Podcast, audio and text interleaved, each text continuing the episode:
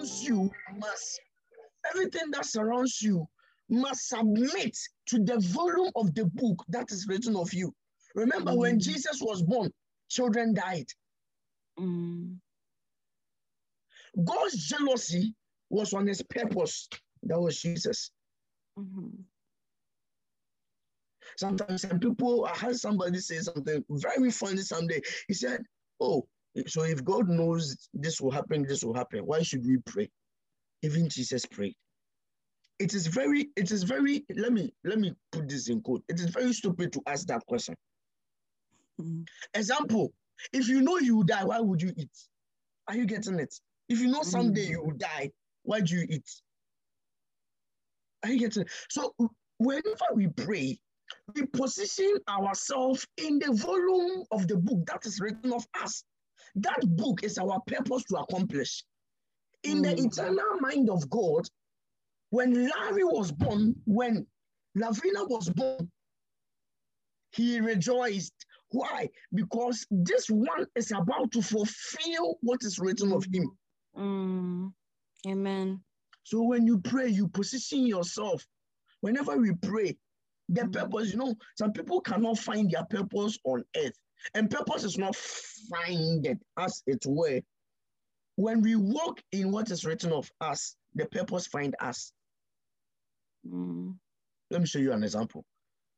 The disciples of Jesus Christ, they followed Jesus, not knowing what will become of them. They left their businesses. As a matter of fact, fishermen were, were fishermen were great businesses. Matthew was a tax collector. That's that's a very great business, huge business. They left it to and followed Jesus for three years.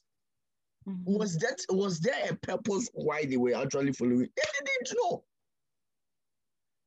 So when you follow, when you walk in what is written of you, purpose come to you.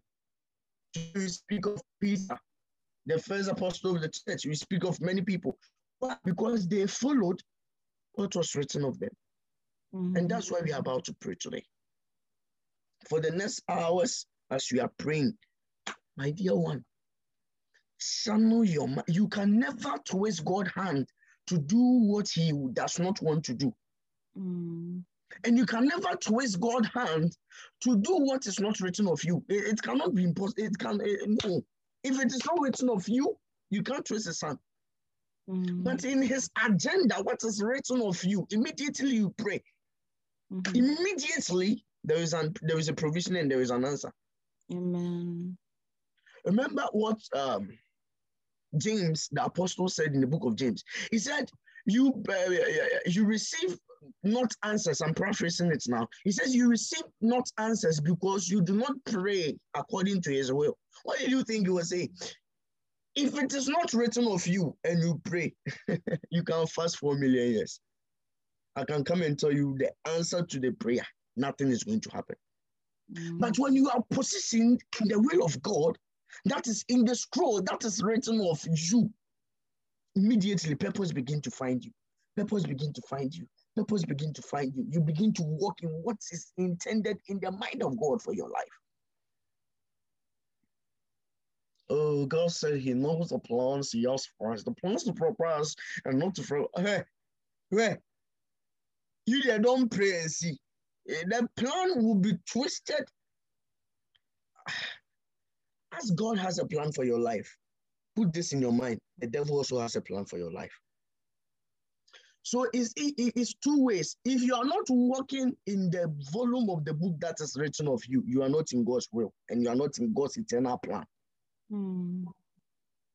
He said in the days, Daniel, in the book of Daniel, he said, I knew by the books. It was time for Israel's redemption. How did he know? He knew by the books. The books were written before he came.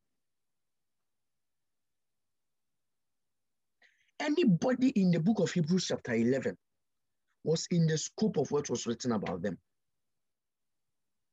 Listen, we are about to pray.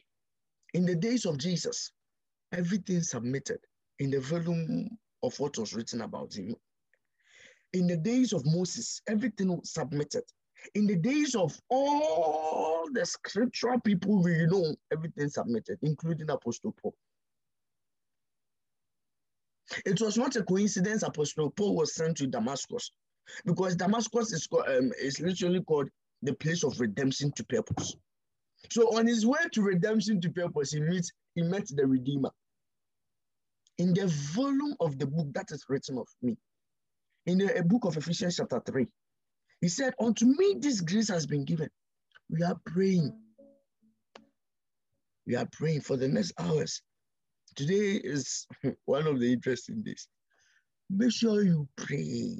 Lord, your purpose. What is written of me? Your way, your will, not mine. At first, I used to think, God, I would do so much for you. Then I saw the scripture, I was like, God, thank you that you do so much with me. Mm. Sometimes our, our, our intentions are very pure, our motives are very pure. But if it is not what is written of you,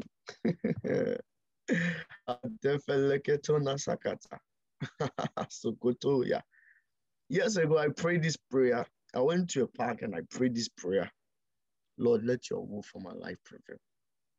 I prayed, oh, actually, um, that was my first time in a very long while. I prayed like a very long book hours. And after I finished praying, my stomach, because I've prayed, Lord, let your will, laba, laba. Soon after, I wouldn't say this one, but soon after, things began to work together. The pieces were coming together. The greatest and the safest place you ever be in the will of God is in the will of God for your life. That's the greatest and the safest place you can ever be. Mm.